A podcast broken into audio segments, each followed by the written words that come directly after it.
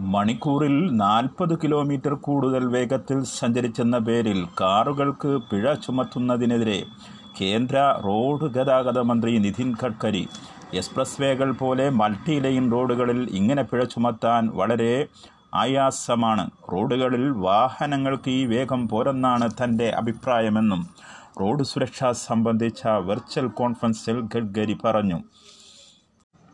Notice F M radio by Kalladikkodan evening news പ്രധാന വാർത്തകൾ വായിക്കുന്നത് ഞാമത്തുള്ള. ജോ ബൈഡൻ പുതിയ പ്രസിഡന്റ് എന്ന് ഉറപ്പിച്ചു കഴിഞ്ഞെങ്കിലും അമേരിക്കയിലെ തെരഞ്ഞെടുപ്പിലെ വോട്ടെണ്ണൽ തീർന്നിട്ടില്ല. എന്നാൽ വോട്ടുകളുടെ പ്രവാഹം കാണിക്കുന്നത് അമ്പത് വർഷത്തിനിടയിലെ ഏറ്റവും വലിയ പോളിംഗ് ശതമാനമാണ് മാണ് ഇക്കുറിയെന്ന് രണ്ടായിരത്തി എട്ടിൽ ബരാഖ് ഒബാമ കുറിച്ച അരനൂറ്റാണ്ടിലെ ഏറ്റവും ഉയർന്ന പോളിംഗ് ശതമാനമാണ് തകർക്കപ്പെടുന്നത്.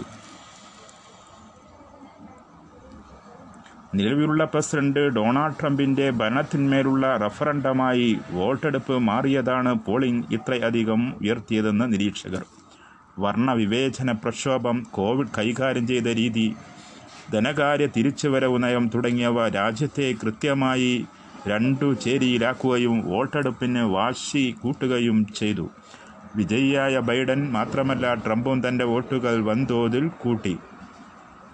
ഞായറാഴ്ച വരെ ടാലി ചെയ്ത വോട്ടുകൾ സമ്മതിദാന അവകാശമുള്ളവരുടെ അറുപത്തിരണ്ട് ശതമാനം വരും. രണ്ടായിരത്തി എട്ടിലെ പോളിംഗിൽ നിന്ന് പൂജ്യം ദശാംശം നാല് ശതമാനം കൂടുതലാണിത്. ആത്മഹത്യാ പ്രേരണ കേസിൽ ജുഡീഷ്യൽ റിമാൻഡിൽ കഴിയുന്ന Republic T V editor in chief Arnab ഗോസ്വാമിക്ക് ജാമ്യം നിഷേധിച്ചു. ഹേബിയസ് ഹർജിയിൽ മുംബൈ ഹൈക്കോടതിയാണ് അർണബ് ഇടക്കാല ജാമ്യം നിഷേധിച്ചത്.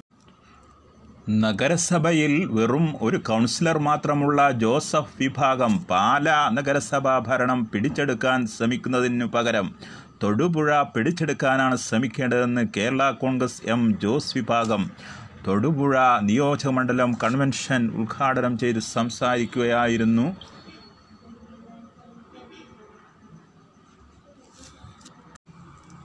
ജോസ് കെ മാണി.